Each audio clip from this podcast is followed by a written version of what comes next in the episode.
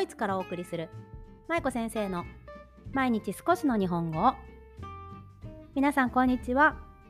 ドイツ在住子供日本語教師の舞子です。この番組は現役日本語教師で元小学校教諭である私舞子が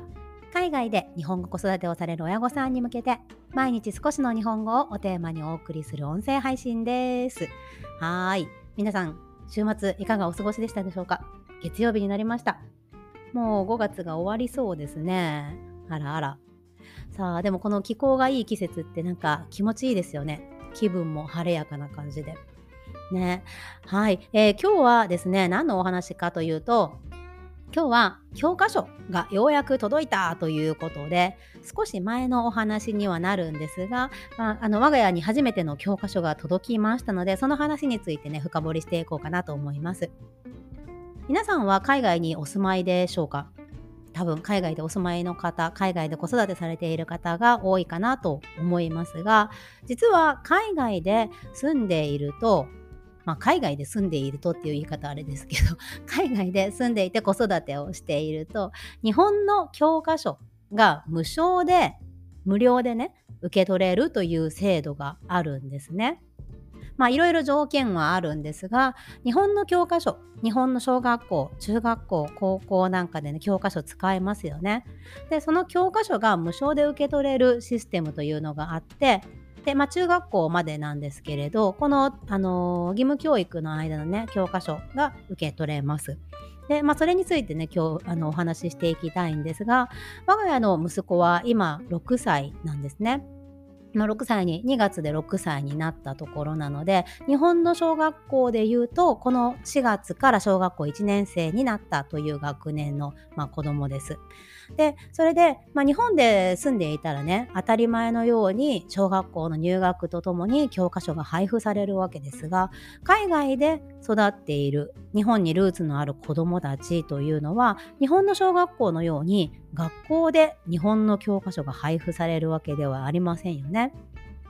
で本来なら、まあ、海外で住んでいるんだし別に日本の義務教育を受けるわけでもないので日本の教科書は自分で買わないといけない。ね、自分で何とかして手に入れないといけないというのがまあ当たり前なのかなと思うんですがそこがまあ日本の素晴らしいところで日本は国が海外に住んでいる日本にルーツのある子どもたちが教科書ルーツのある子どもたちも教科書を受け取れるようにしかも無償で受け取れる、ね、お金を払わずに無料で受け取れるようなシステムというの制度をちゃんと整えてあって海外で住んでいる私たちの子どもも実は無料で教科書を受け取ることができます。ね、本当にありがたい制度だなというふうに思います。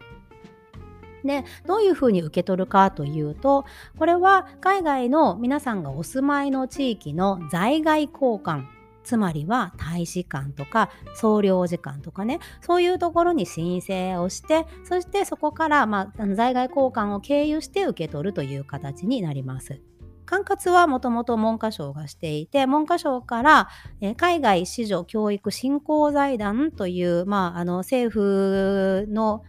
政府の、まあ、傘下の組織というか団体があるんですがでそちらから教科書を、まあ、大使館とか総領事館に送るでそこから総領事館とか大使館が皆さんに配布するというような形になるんですね。で我が家は、まあ、あのさっきお伝えした通り初めてのまあ、1年初めての 今年から初めて小学校1年生になったということで教科書を受け取れる年齢になったのでね今回初めて申請してみました。でどういうふうに申請するかというとそれはあの皆さんお住まいの在地域の在外交換によってあの少し受け取り方とか申請の時期とか仕方が変わるのでそれは在外交換であののホームページとかでね確認していただきたいんですが私はフランクフルトの総領事館が一番あの家から近いのでなのであの管轄なのでねなの総領事館に申請をしてあのなんていうの申請書を書いてでそれで今回受け取ったという流れだったんですね。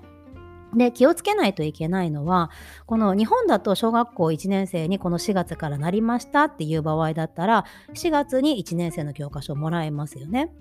でも海外は実は半年前に申請をするというような、まあ、決まりがあるんですね。どういうことかっていうと私の息子だったら例えばこの4月から1年生になりました日本でいう1年生になりましたで1年生の教科書の前期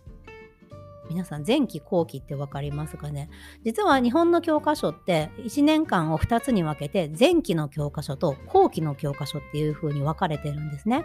でそれを別々に申請しないといけなくってつまりは年2回申請をしないといけないんです。でうちだったら今回この4月からの教科書を受け取るために半年前の去年の9月頃に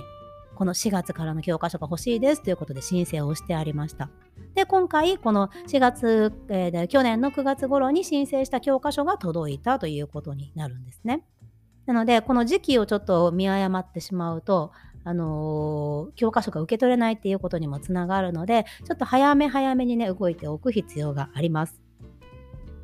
はい。で、今回 すいません。今回、えー、受け取った教科書なんですが、全部で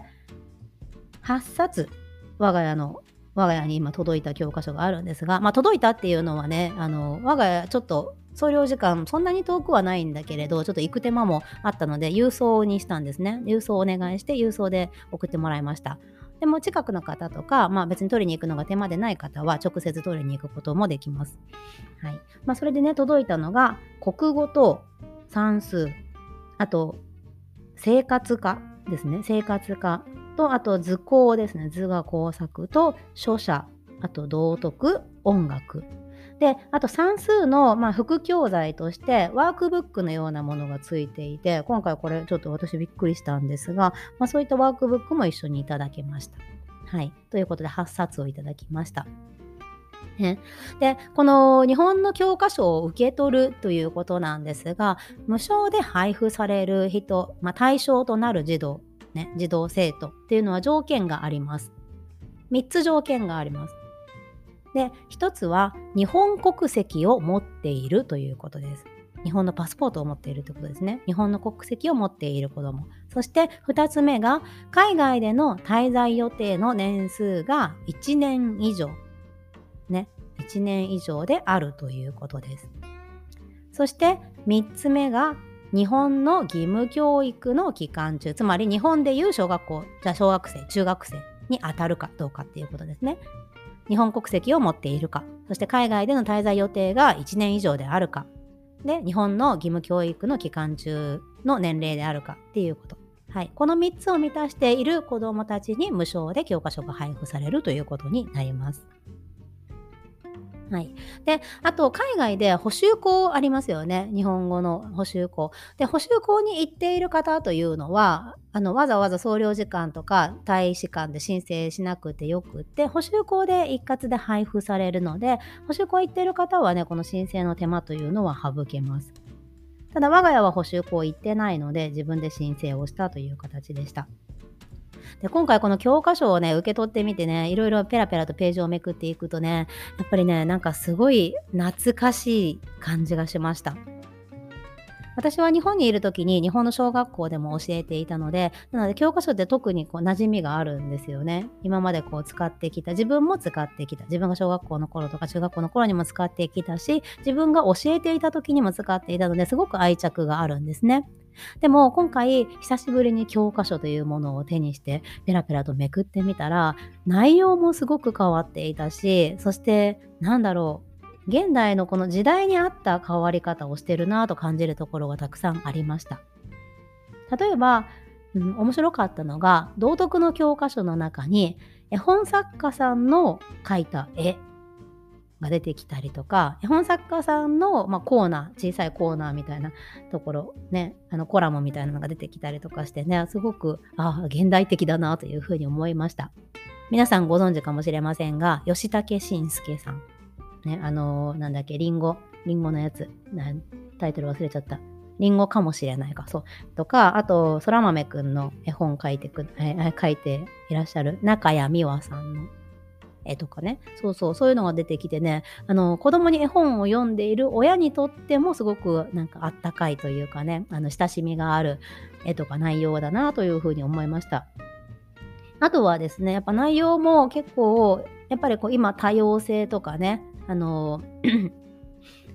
言われてるじゃないですか。だからそういった内容もすごく多くって、その男女平等とか、まあ、あの LGBTQ の話とか、ね、そういったこう多様性を重視しているっていうような内容に結構変わってきてるなというふうに思うところもありましたしあとはあのフォントですね。フォント。フォントって皆さん分かりますかね？あの明朝体とかゴシック体とかねああいったフォントも教科書は通常今今までは結構教科書体というあの、まあ、明朝体のようなあの教科書体が使われていたんですがそれがユニバーサルデザインの教科書体とかユニバーサルデザインのフォントになってたんですね。でこのユニバーサルデザインっていうのは何かというとあのー、まあ簡単に言うと見やすい誰にとっても見やすいフォントということになります。ユニバーサルなのでね。そう。で、まあそういうふうに誰にとっても見やすいフォントになっていてその書体を使われていることで教科書も何だろう、うん、子供にとっても見やすいしね、すごくあの大人が見ても見やすいしとてもなんだろう整ってきたというか洗練されてきたなという感じがしてね面白かったです。はいそうなんですよ。なんかね、まあいろいろと教科書をパラパラめくるだけでも非常に面白くって、そして私が小学校で教えていた時とか、私が小学生だった時とかのに習った内容とかもね、入ってたりしてね、とっても懐かしかったです。で、まあ、この教科書っていうのは、まあ、さっき一番最初にもお話しした通り、当たり前に受け取れるものではないんですよね。教科書って私たち、あの日本私たちというか、まあ、日本に住んでいる、日本であの税金を納めている人たちの税金から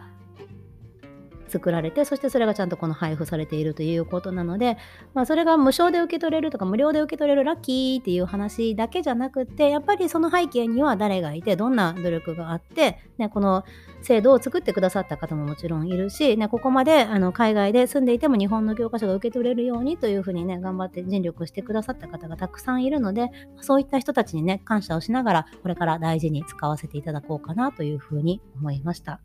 はいあ、のまた来年、来年じゃないや、この秋からの教科書もね、先日申請したところなんですが、またあの秋学期ね、2学期、えー、と後期ですね、教科書の後期の受け取りもね、楽しみにしています。はい。皆さんこれから教科書を受け取られる方、それからもう教科書なんてもう何回も受け取ってるよというベテランの方もね、いらっしゃると思うんですが、まあ、海外で住みながらもね、こういうふうに日本の教育が受けられる、日本の教育のま一部がかじれるというか、ね、そういった教科書を利用できることをね、すごくありがたく思いますし、まあ、そういった気持ちを忘れずにね、これからも使っていきたいなというふうに思います。はい。ということで、今日は教科書が届いたよというお話をさせていただきました。皆さんもいろいろ教科書エピソードがありましたら、ぜひぜひコメントで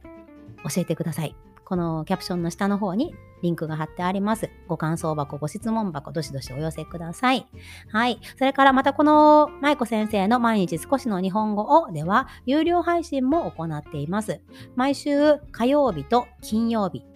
は有料配信の日となっていまして、この前の、えー、金曜日の回では、文章は自分を映し出す鏡ということで、ほっこり会という私のゆるい配信をしていたんですが、インスタグラムでね、ちょっとお話しさせていただいた、まあ、文章っていろいろその人自身を表すよねということでね、いろいろあの考えることがあったので、まあ、そういったお話をさせていただいた回もあります。はい。ということで、よかったらこちら有料配信もチャプターの、チャプターじゃないや、あの、キャプションのところにリンク貼っていますので、覗いてみてください。